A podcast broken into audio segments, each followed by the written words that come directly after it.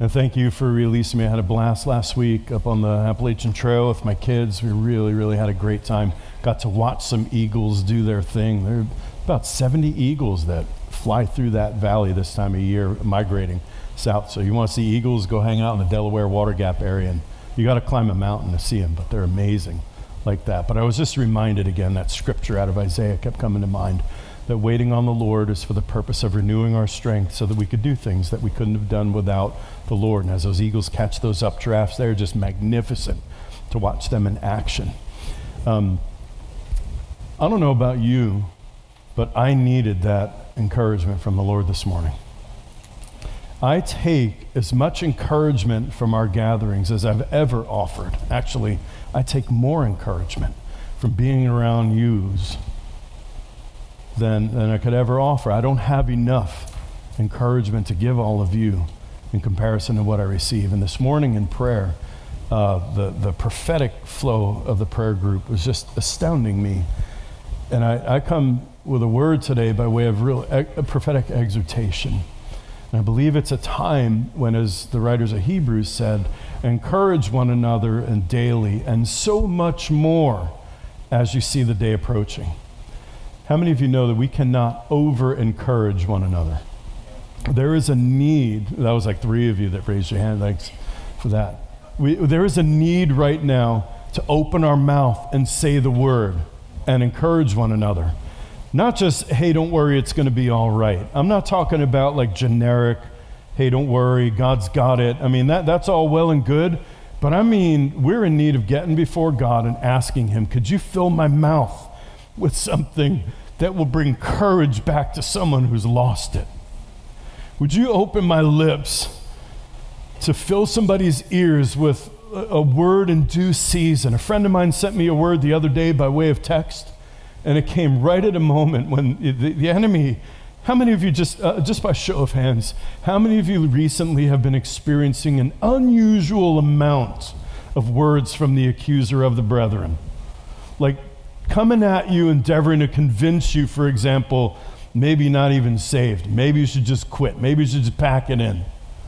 That was a good, pretty good show of hands, and I know some of you are embarrassed to raise your hands, but I'm putting mine up first. I've had it. And right as one of those barrages was coming my way, bloop, my phone beeped, and there's this text from a friend of mine. Like apples of gold and settings of silver is a word in due season. And we need to be speaking those things to one another. I'm going to uh, urge you don't shut your mouth when the word of encouragement comes. So I warned the group I was going to do this. So this is no surprise what's happening right now. But all of you who tagged on, to Noah first. Noah opened up a prophetic exhortation time. Would you come up, Noah, and share what you shared? Briefly. You can just share the, the like the buoyant, the, the main point. And then I'm going to ask everybody else who tag teamed on it to just go for it. We cannot encourage too much. So if you shared, I'm inviting you out of your seat now before I call you out because I remember, as I promised I would, I remember who you are and basically what you said. Go ahead, man.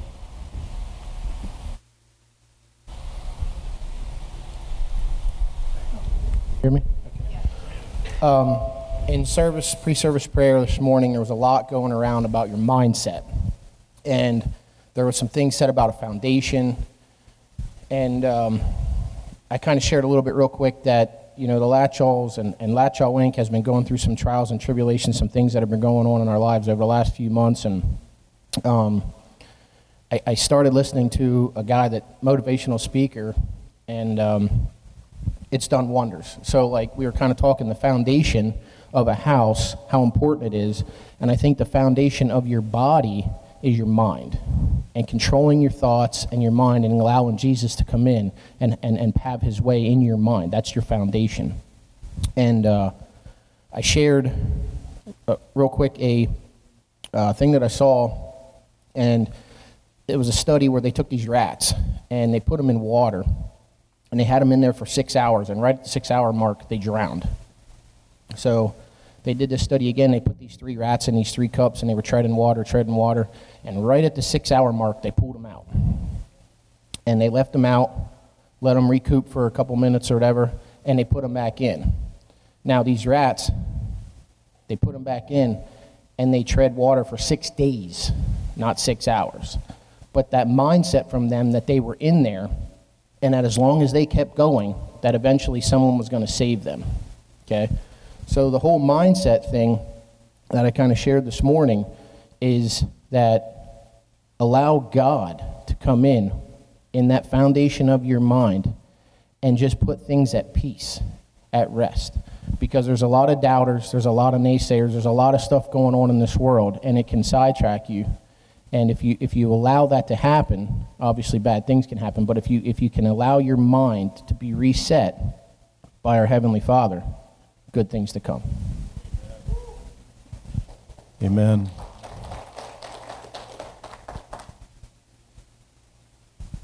So, tagging onto the mindset and the foundation, which was really awesome this morning, um, I was we were praying. I heard the Lord ask me, "Do you trust my my foundation?"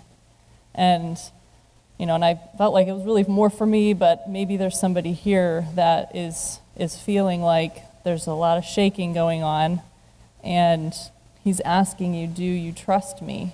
Do you trust my foundation that it's strong enough?" To handle what you're going through.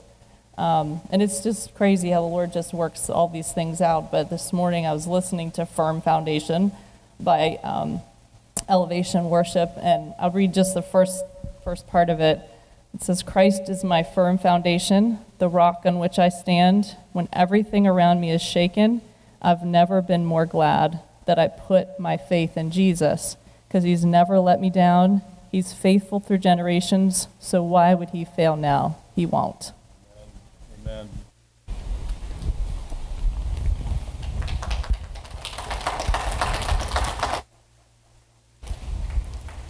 That's what we want. I want to see you lined up.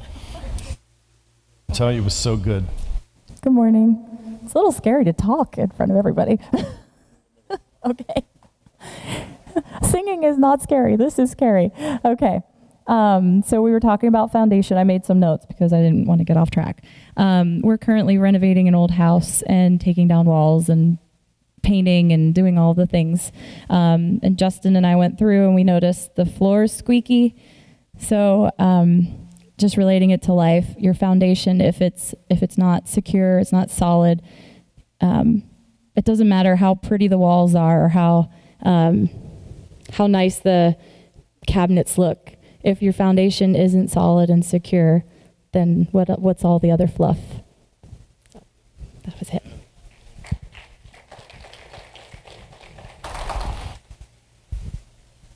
I'm so glad she went first because then I tag team on what she said. Sometimes it takes a storm to reveal the foundation that we do have. Okay? And that's not for shaming, that's for growth growth in the Lord. But um, in along the lines of our mindset, I wanted to just share a practical tool how to counteract the negative that the Lord or that the evil one would put in your mind as you faced a, an obstacle in life. Um, and that practical tool is rehearsing what the Lord has done for you in the past. And what that has done for me is when there's a, an obstacle in my path, rehearsing what He has done, how, how the Lord supernaturally made A occur. Because A needs to occur before C, before D, before E, before F. And so let me just encourage you that that is a part of our worship. You know, it's not all about singing or dancing, it's about real life. You know, we get stuff thrown at us. What do we do? Rehearse the good that the Lord has done, and you will see that God's hands have been on you all the time. Amen.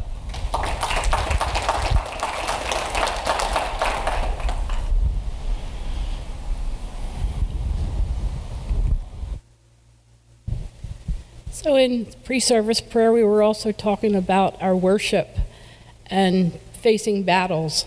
And in the Bible, when they faced a battle, the, the music team and the worshipers led the front line. And that was getting their focus on the Lord instead of the battle, because the, the Bible says the battle belongs to the Lord. So if you're in a battle, put on the radio some worship music and sing, or play the piano, play a guitar. Go forth and focus, get your focus on the Lord, and the battle's His. He's already taken care of it through Jesus Christ. So. Amen.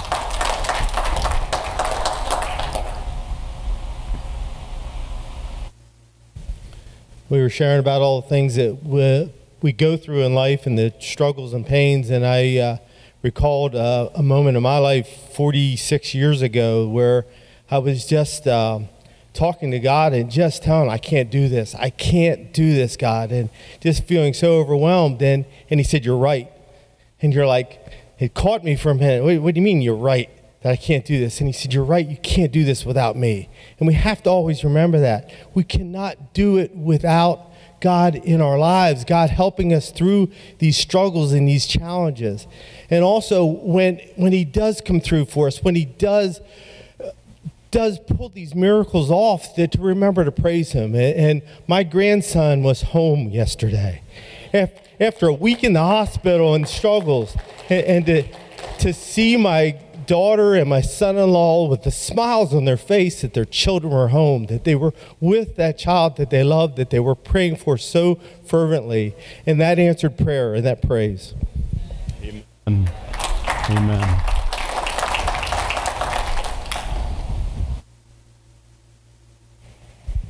During the prayer, someone was speaking about hurdles. Uh, when the horse jumps over the one hurdle, then they go around and continue building the hurdles up. And someone spoke about even when it came to the time when it looked like there's, it's impossible to get over that hurdle. The horse went ahead and did that. But those hurdles are the things that we did in the past that builds our confidence up in God.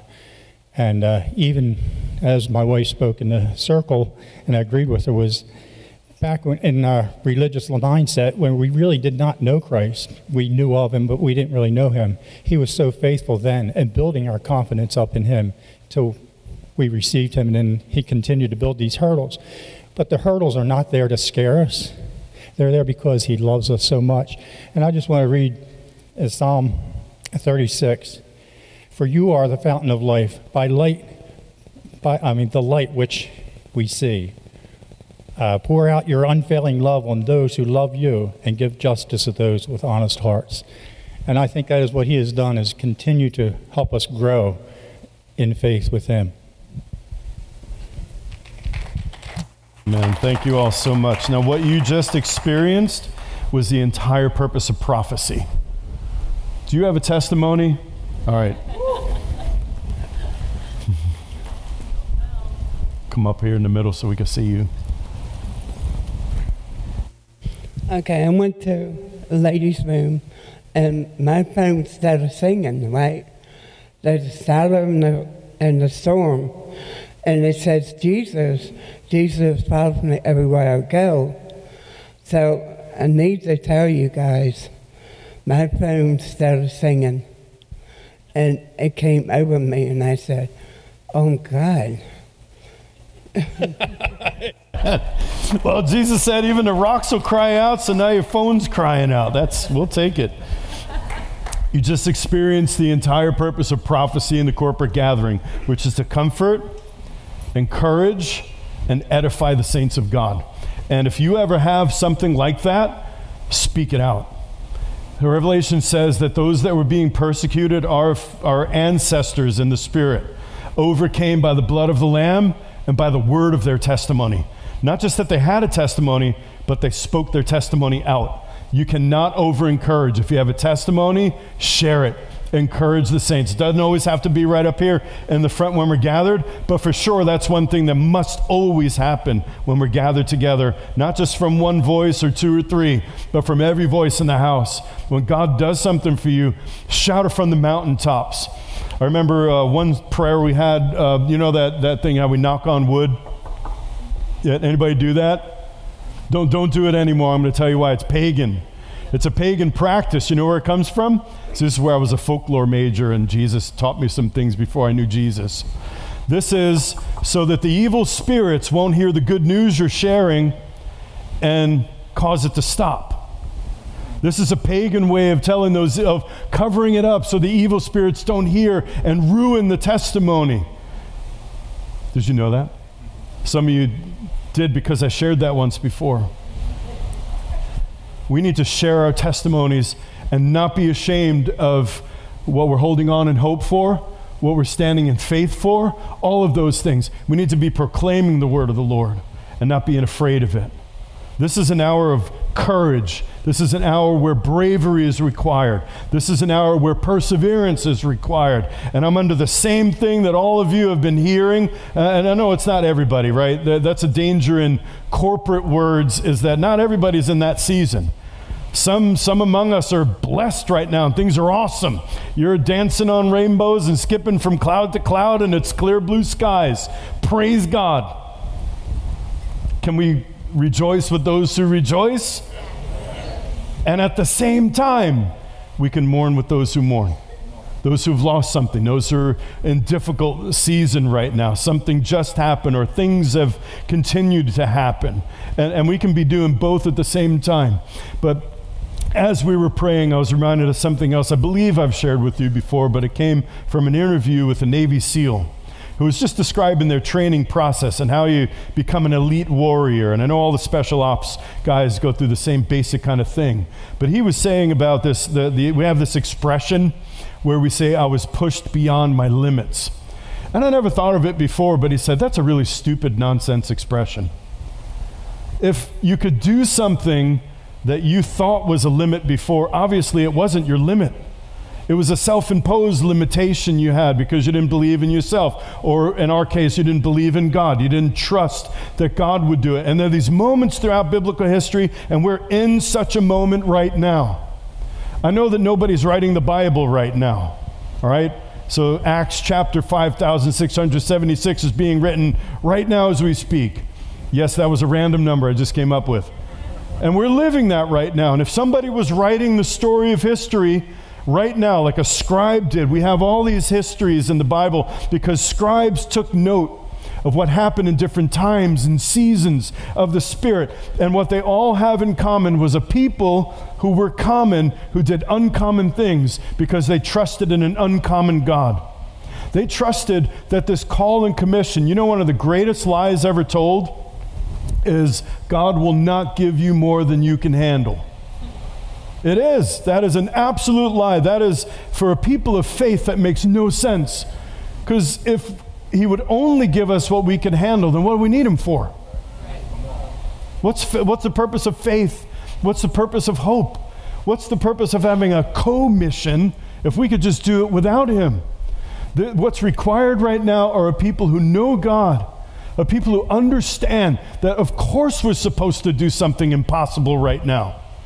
And history has been made. Biblical history was made uh, for, by, by uh, one kid, maybe 16 years old, whose life we've been looking at, who looked at the same thing an entire army looked at the same giant, the same enemy. And instead of cowering in fear, he said, Oh, I could take him, hold my beer. And he went and did it. That's not in the text. I know that's not what it says. But but that's I mean to David, he just showed up one day. He didn't come prepared. God didn't say, "David, I want you to go and kill a giant today." He showed up with some cheese and bread for his brothers. And all of a sudden, everything that had happened in his life came to a moment where he did something that everybody else said, I can't do it. And he said, Well, I'll do it. And he went out and took out a giant with one stone. One stone put to death an enemy that froze an entire nation. Tell me what you can't do with God. No, for real. Tell me what we can't do with God. What limitation, what self imposed limitation have we placed on ourselves? Or what lie have we listened to and said, okay, I'll believe that lie and give myself permission to stay on the sidelines and wait for some other hero to come along? I, got all these 80s songs in my head today. I got that song, We Don't Need Another Hero. Oh, I got that in my head right now. and the truth is, we don't need another hero because that in our minds that means somebody super like some super saint's going to take care of that that thing that's happening I'm distressed about, that enemy that seems to be taking territory and seems to be like bringing the kingdom of darkness is growing. Somebody's got to do something about that. Maybe next election, God will take care of it. God help us. This is, this is not the time to wait and see. This is the time to do.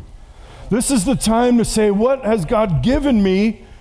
And I may not make news for it. You know, there's an amazing thing about the kingdom of heaven, how the kingdom works. And when Jesus said, I'm going to give you some pictures of the kingdom of heaven, just so you never get the idea that you got to already have something great to offer. He said, The kingdom of heaven, hmm, it's like a little bit of leaven that a woman put in a lump of dough. A little bit of leaven. It's hidden in that lump, and you don't even know it's there till you see its effect.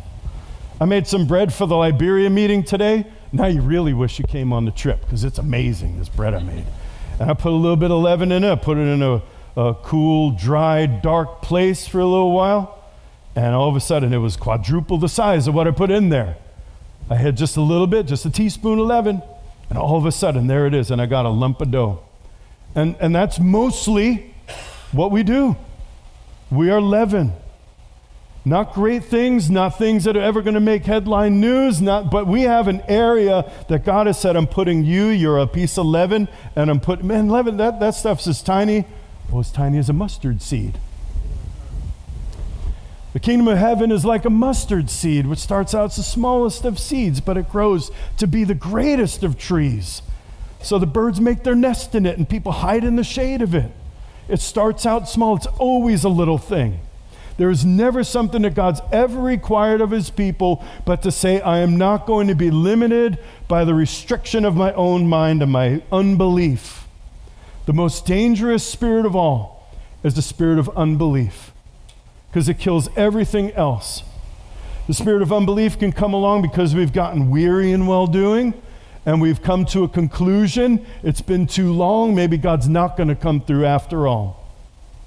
And so we stop walking by faith and we say, That's it, I'm packing it in and I'm just going to live my life. Spirit of unbelief could come in because of disappointment, because of some kind of tragedy or some loss that comes in. And if we're not careful to assess the situation together with God, we come to the conclusion well, it looks like the enemy is just going to be able to steal stuff whenever he wants to. We may not voice that out loud, but that's what our heart's concluding. And so we say, I'm going to pull back now, and I'm not going to do my part. I am not going to do my part. Todd has so well exhorted us out of the book of Nehemiah about how essential it is that everybody's working on their gate and everybody's working on their part of the wall. And why did Nehemiah say to do it? For our children. Fight for your children. Fight for your families. Finish this project because future generations are in need of your faithfulness right now. Every generation that follows ours is in need of our faithfulness right now. So I want to read something to you out of Daniel chapter 7. You can go there if you want to. And I'm going to I think I might just read the whole chapter. We'll see. In the first year of Belshazzar, king of Babylon, Daniel saw a dream and visions in his mind as he lay on his bed, and he wrote the dream down and related the following summary of it. Daniel said, I was looking in my vision by night, and behold, the four winds of heaven were stirring up the great sea. And four great beasts were coming from the sea, different from one another. First was like a lion and had the wings of an eagle. Verse 5. There was another beast resembling a bear. Verse 6. I kept looking another one like a leopard. verse 7.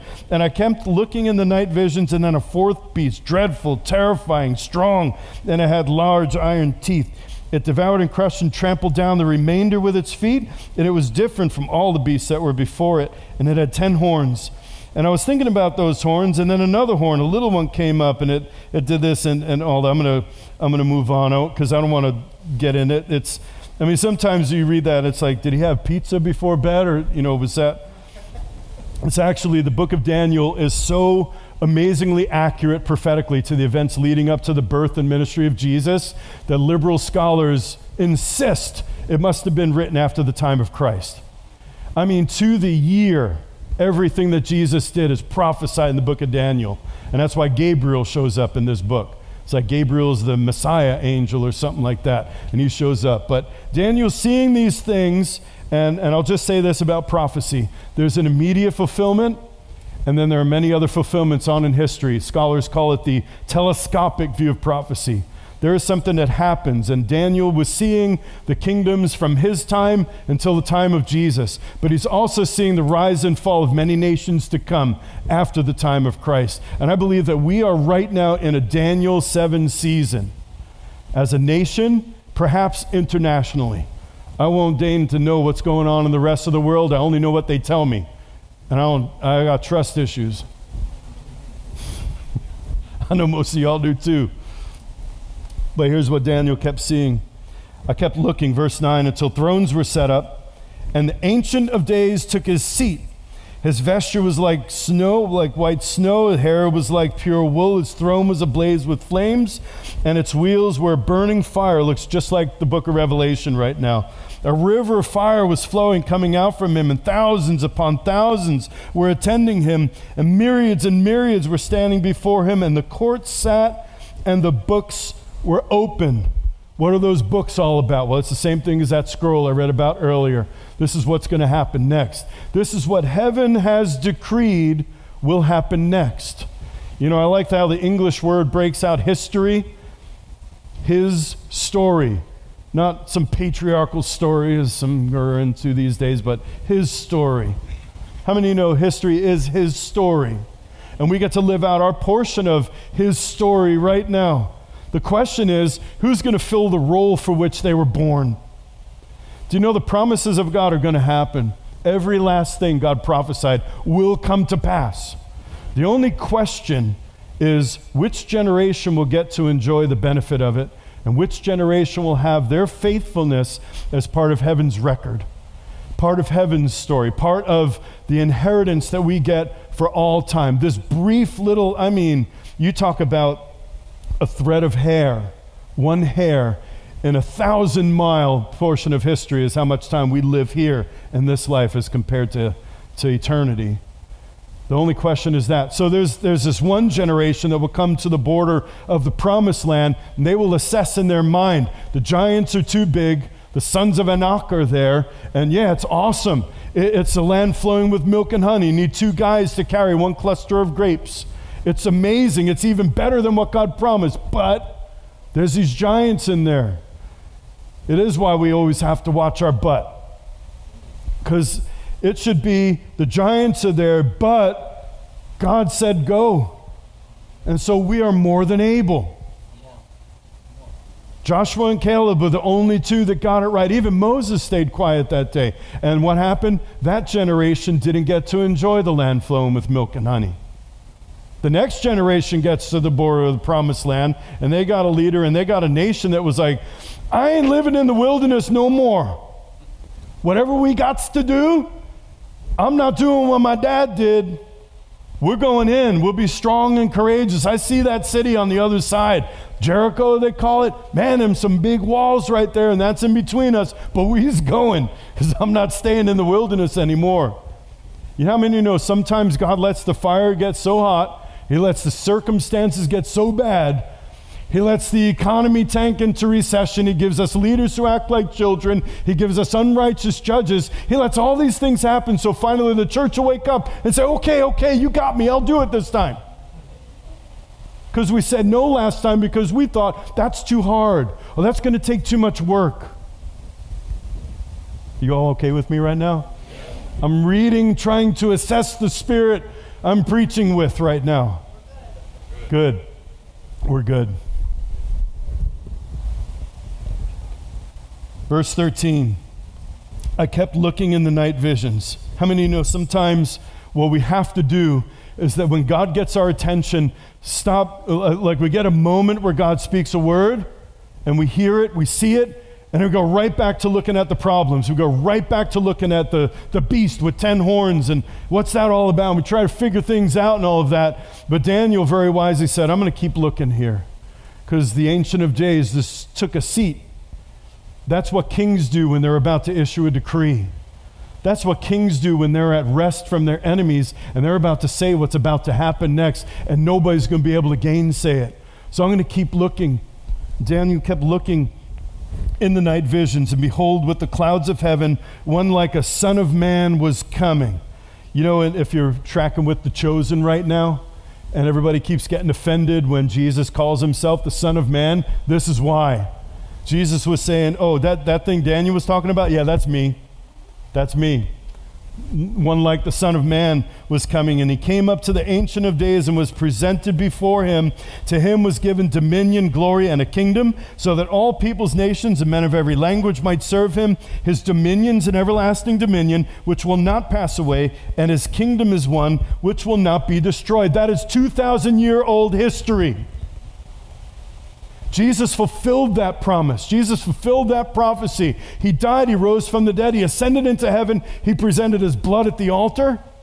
He presented himself, and he is now seated in heavenly places. How many of you know the kingdom of God is not yet someday to come? The kingdom of God is. The kingdom of God has been for 2,000 years, guys. We're not waiting for some future event. Now the kingdom of God is. The only question is which generation in every nation will experience the kingdom and which will say, Well, I just got my, I'm blessed, I got my stuff, and I'm waiting for the bus. Uh, I'm not going to, it's so tempting in the book of Daniel, especially, to get into what, what the fancy word is eschatology, talks of the end times, the last days. And I'm not going to do that to you today, though it is a subject of passion to mine, and here's why. We are not here to abide until he comes. We are not here to get our portion of paradise, our talents, the treasure. You know, the parable of the talents. We're not here to say, Thank you for blessing me so much. I love and am concerned with so many of the new songs that we sing. Because there's a lot more, like percentage wise, there's so much more about the love of God to me the blessing of God to me, and I love celebrating that. And I know that many need to be broken free of this mindset of a slave rather than being a son. So I'm not against that in that regard, but what I'm concerned about is that we think that when God blesses me, it's for me. God blessed us so that we could be a blessing. God blessed us. Whatever we have that we've received from Christ is always, in the end, for the benefit of others. Everything. There is nothing, so long as we occupy our current flesh and blood temple, that's ever just for us. It's for us first, and then it's to be given away. Amen? So, Jesus has now been given this kingdom. But as for me, verse 15, Daniel, my spirit was distressed within me the visions in my mind kept alarming me, and I approached one of those who was standing by, and I asked him the exact meaning of all this. So he told me and made known to me the interpretation of these things. These beasts, which are four in number, are four kings who will arise from the earth. But, this is my, one of my favorite buts in the whole Bible. If you're watching the butt, watch your butt. This is a great butt. These are four kings who arise. They're beasts, right? They're nasty. They're scary. They're like a lion, a leopard, a, weird thing with horns. But the saints of the highest one will receive the ki- kingdom and possess the kingdom forever for all ages to come. All the ages to come. So, beginning with Jesus, in every age, you could break down ages however you want, whether historians got it right or not, doesn't matter.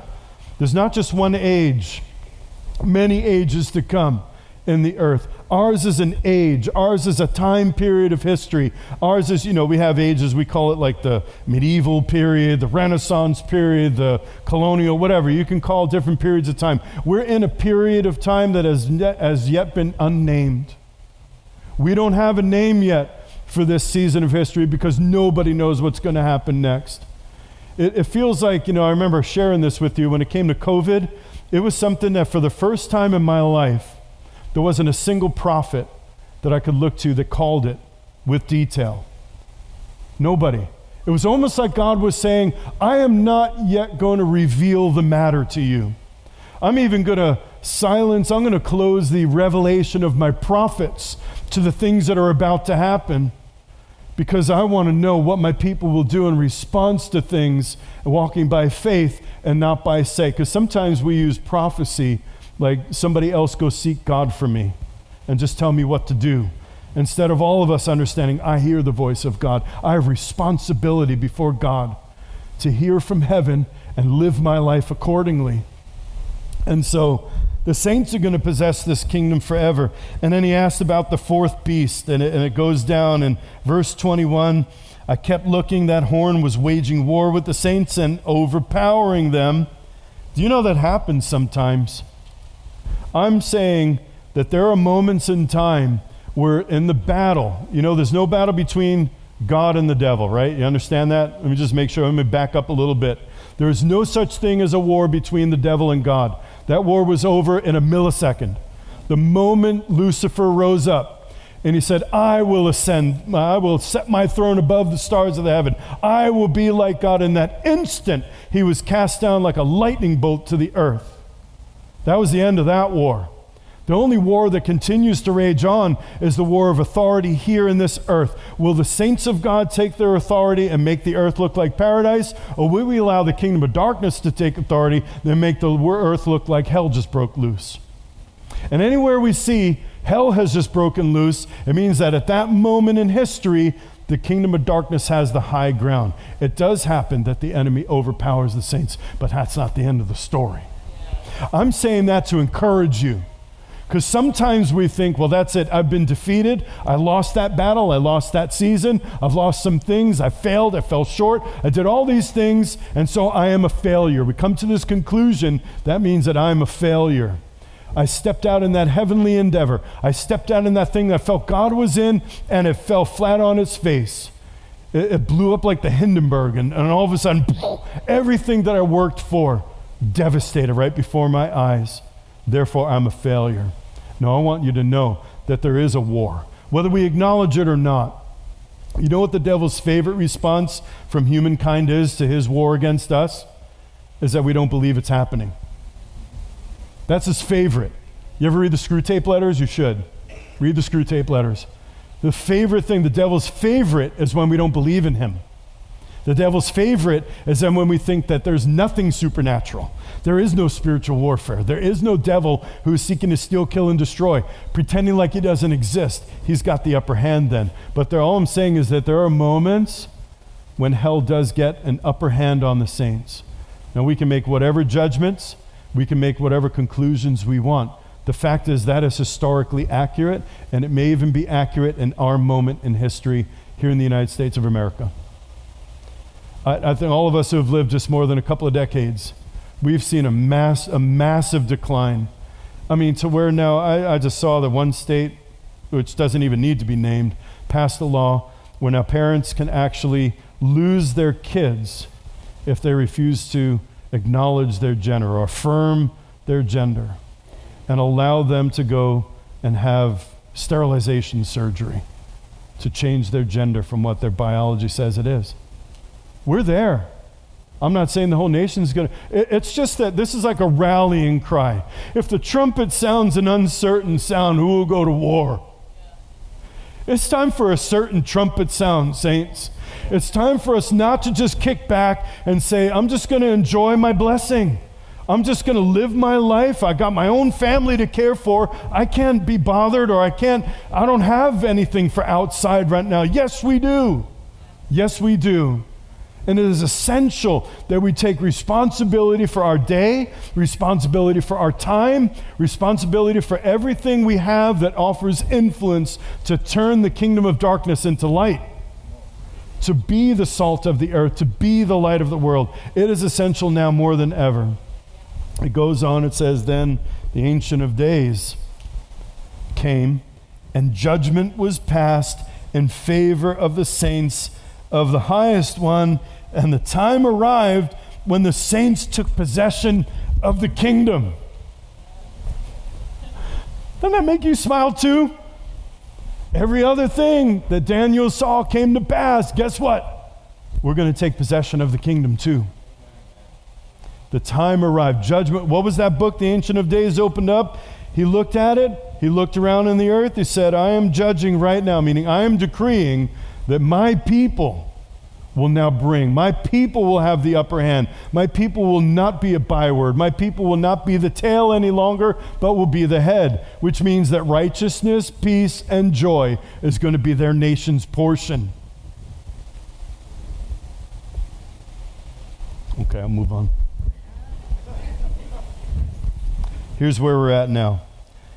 Uh, verse 23 and 24 talk about another kingdom and, and speaks about one of those horns which represents a king. Verse 25. Here's what's happening right now. He will speak out against the Most High and wear down the saints of the highest one. And he will intend to make alterations in times and in law. And they'll be given into his hand for a time, times, and half a time. Now that's a that means something prophetically, which I won't get into, but he'll intend to make alterations in times.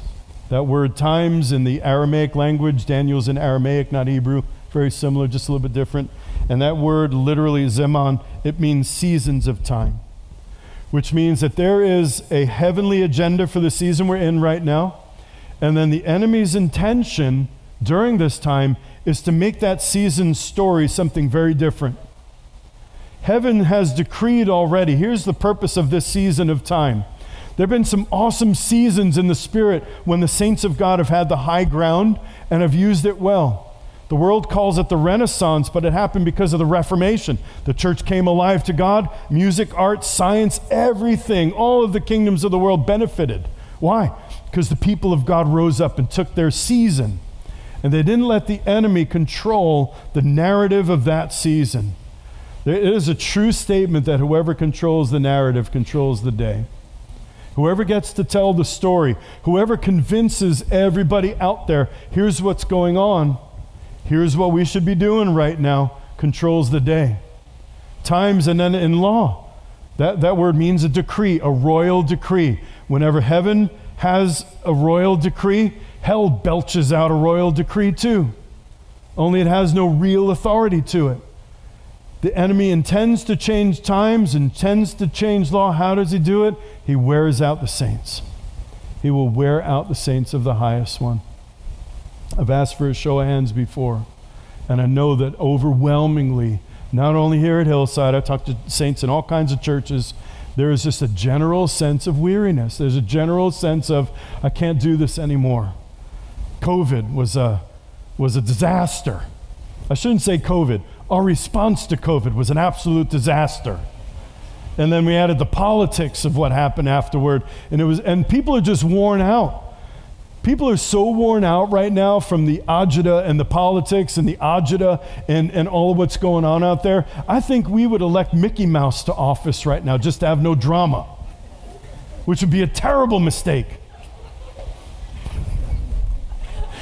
Do you know, it was a thing for a time. You know, you could write in people on the ballot. Do you know Mickey Mouse was the number one write in for like, I don't know, 20 years nation in the national presidential election? I never fact checked that one to know it's a true story, but I heard that from a reliable source. But anyway, there's just so, there's a sense, and that's what happens when weariness begins to take over our heart. When we just, I just can't do it. I would suggest that, you know, those men on the day where Goliath was out there, the, some of them were just plain old worn out. And they felt like, I don't have any fight left in me. That's when the enemy strikes. I got nothing left in the tank. I got nothing to offer right now. I got good news for you. That's not the end of the story. The court, verse 26, will sit for judgment, and his dominion will be taken away, annihilated, and destroyed forever. And then, this is the third time now authority has been given. And then it's been this battle. And then authority was given again. And then came the attack to wear out the saints. And then comes another decree. And then, then the sovereignty, the dominion, the greatness of all the kingdoms under the people of heaven, under the whole heaven, will be given to the people of the saints of the highest one. His kingdom will be an everlasting kingdom, and all the dominions will serve and obey him. How many of you believe that's the end of this story in this hour?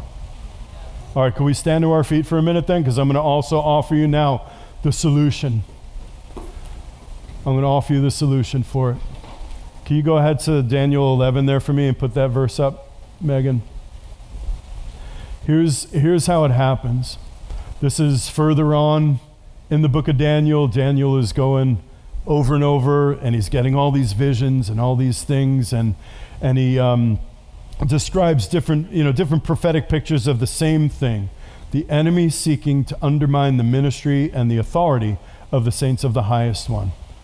If you've been battling weariness, I'm going to just tell you this Uh, I'm not here today with a word of the kind of comfort like we usually, hey, don't worry, it's going to be okay.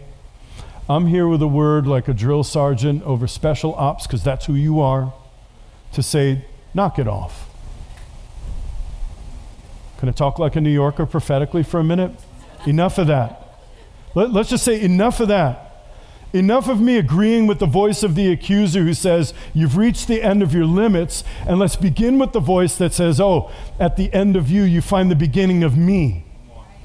And when you've run weary, when you've run out of strength, maybe you finally now will remember, Oh, yeah, it's us. Oh, yeah, pray. Oh, yeah, worship. Oh, yeah, God's gone before me in this thing. That's right.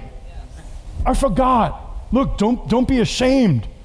There's not a saint I know. Name any hero of the faith that I'm in personal relationship with that you know and love. And I could tell you their story of the time that they had a season where they forgot. And then came a moment of repentance. Oh, yeah, that's right. It, it was like this moment, Jonathan and his armor bearer, one of my favorite stories in the Old Testament, where these two nut jobs go up, climb up a cliff to take on an army that the scouts couldn't even count. And all the rest of the army of Israel were frozen in fear. There was some hiding in the caves. There was some that fled the land because they were afraid. And these two wingnuts go, I think we could take them. Jonathan goes out, is my favorite statement in the Old Testament. Jonathan goes, he looks up at him, he looks at his armor bearer, he goes, I think we could take them. There's two of them, and you can't even count how many on the top. Looking down, that's the worst kind of fighting position, you know. First rule of the art of warfare never fight from a uh, downhill position. I think we could take them. They climb up the cliff, hand over feet, and they come up, and the Philistines, the, the Moabites rather, up at the top going, Who are these nut jobs? All of a sudden, the Spirit of God breaks out, and the armor bearer starts kicking butt. And they start, and it's ruckus happens. And all of a sudden, the army's looking like, hey, what's going on over there? And they can't, they didn't have telescopes to look like, I think that's Jonathan. And all of a sudden they remember, oh, yeah, not by might, not by power, but by my spirit, the Lord said. I know the prophet hadn't said that yet, but they'll track with me here. Oh, yeah, we have a God of covenant, and this is our land. And the army rose up and did what they were supposed to do. Who's ready to be that wingnut who's ready to go and say, if God before us, who could stand against us? There are opportunities that God is giving every one of us to be bold and courageous, to speak the word out loud. I would say, number one way the enemy silences us and prevents us, wears us out, is fear. There is no such thing in the law. Remember, he'll attempt to change times in law. There is nothing in the law of heaven that says there is a separation of church and state. Nothing. There, we are the inheritance, the inheritors of people who looked at the authority of their day, who had just finished whipping them. I mean, flogging them within inches of their lives, and then said, You will not speak the name of Jesus here ever again. You show up at this temple and mention that name, and they're never gonna, we're gonna disappear you. You will never be heard from again. Maybe we'll even crucify you. And they said, Look, we don't even need to pray about that one. Jesus told us to go and preach the gospel to every living creature. You're telling us not to do it. My answer's already settled. I'm going to open my mouth. Now, do it with wisdom. Don't go in tomorrow and, you know, stand up at your workplace and, and you know, whatever, out of some emotional response to what I just shared. But do be courageous when that Spirit of God begins to bubble up in you and you're in the presence where you now have been given a platform to speak, where the room's eyes are on you, where a confused neighbor, a confused boardroom, a confused classroom, a confused gathering that's with you, and they are absolutely lost and broken and without hope, don't even know boys from girls anymore. It is time to open our mouths and declare the goodness of God and declare the love of God and the inheritance that we have in Christ and not keep it to ourselves any longer. I'm urging you, because by smooth words, this is what it says later on in Daniel. By smooth words, Daniel 11, he will turn to godlessness, godlessness those who act wickedly toward the covenant.